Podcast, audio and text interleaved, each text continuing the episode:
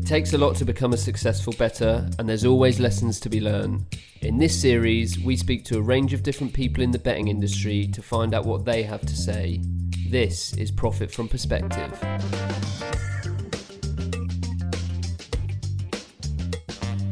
It's time for another episode of Profit from Perspective.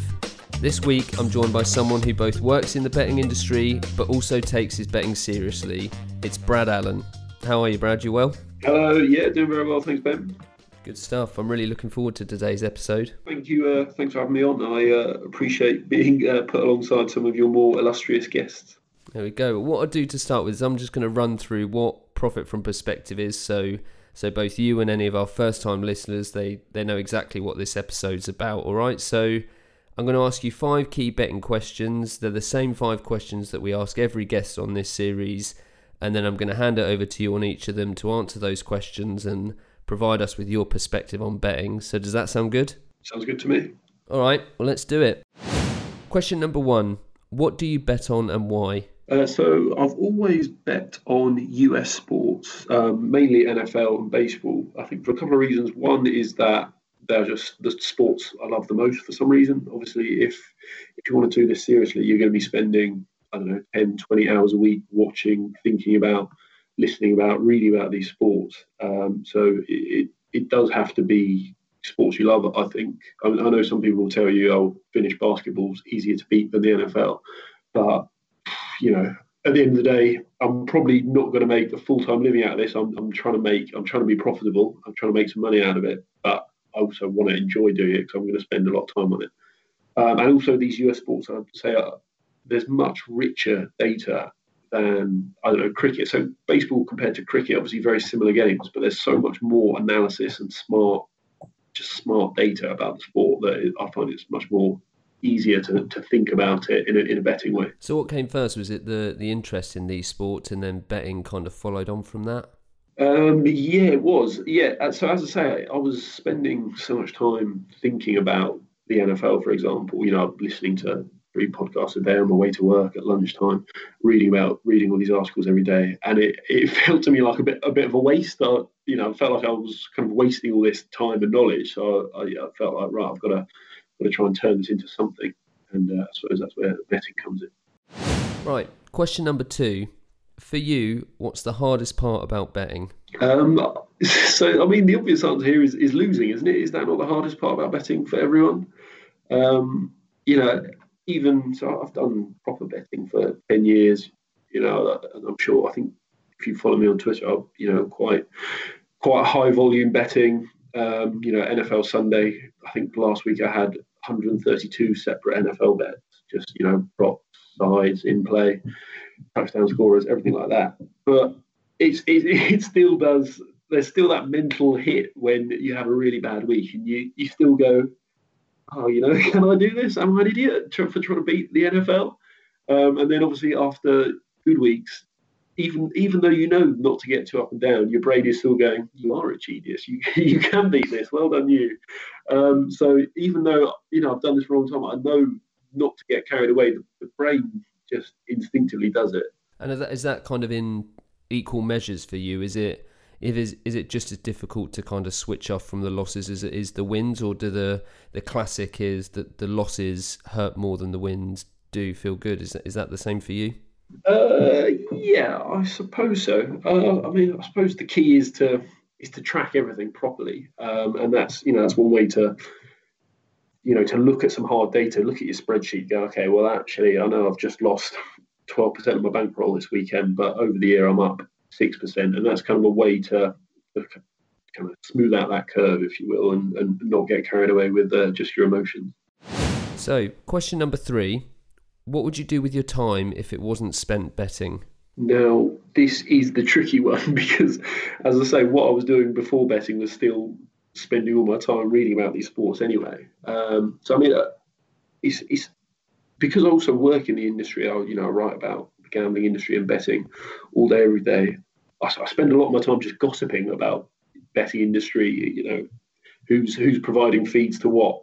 And um, so it, it, has almost become like a part of my identity, as it were. So, you know, the, the second half of the baseball season was um, it was one of the worst spells I've had in years. Basically, gave back all the profit I made in the first half.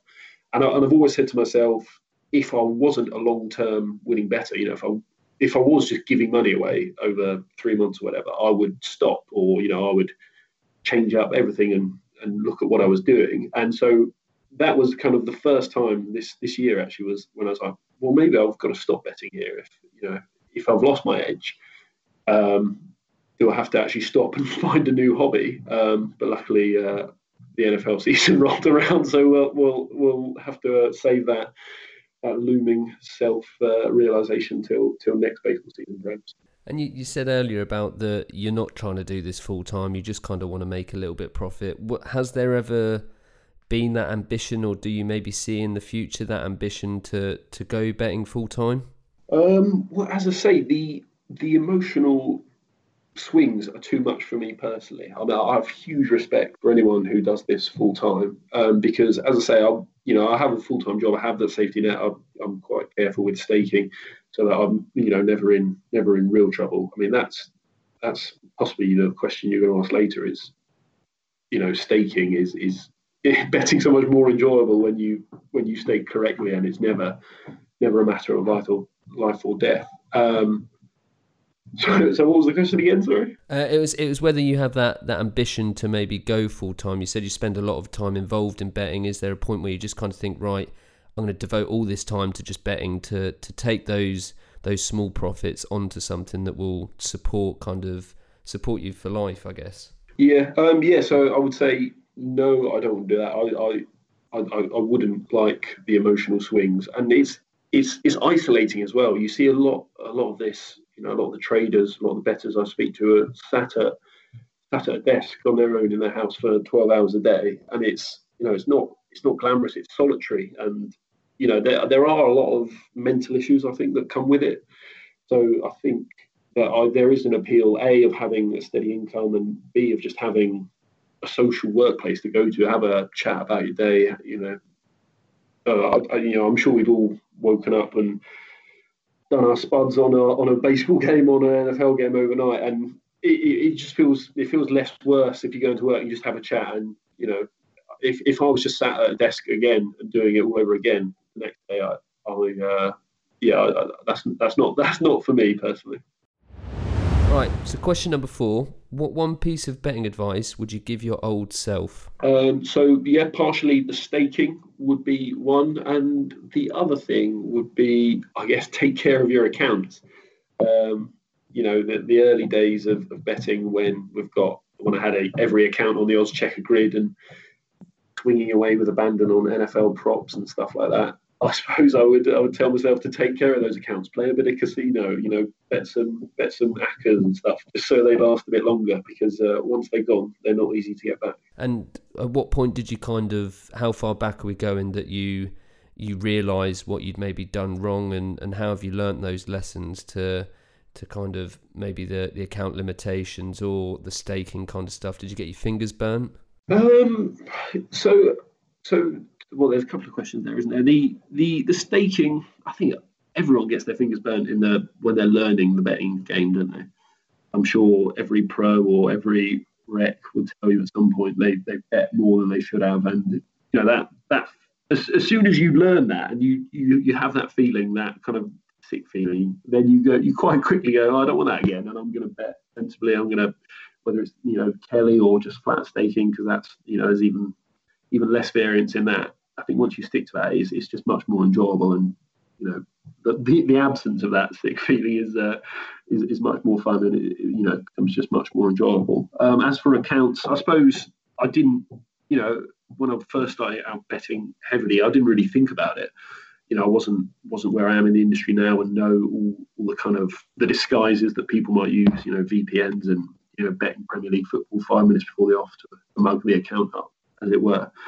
So I, I, didn't really think about it like, you know, I would chuck a 500 quid season MLB bet on, which wasn't huge for me, but for a UK soft book, that's that's a big bet and it's action they don't want, and that that's the account gone. Um, and I guess that's something that I wish I'd learned earlier, and I, and I wouldn't have made those bets or would have, would have tried to disguise them a bit better. I'm guessing now that you've kind of gone through that and you're you're betting out of the UK, so you're finding yourself primarily on exchanges and things like that. Yeah, yeah. I mean, it's yeah mainly the, the three exchanges. Um, it was you know Mustard Bet was a good one for a while there, uh, but they went under probably because a lot of people were restricted and started betting with Mustard Bet. And yeah, look, I mean, luckily because of my job as well, I've got a couple of accounts unrestricted with a couple of bookmakers um, just for, PR reasons, I suspect. So I'm, I'm quite lucky in that, that manner. Right, so question number five What's your one honest truth about betting? Um, I suppose it would be that it's a zero sum game and that the winners or the, the losers pay the winners in the end. Um, you know, when you're if you're betting into the Premier League, you are essentially betting against Tony Bloom and uh, Starlizard and, and all those syndicates.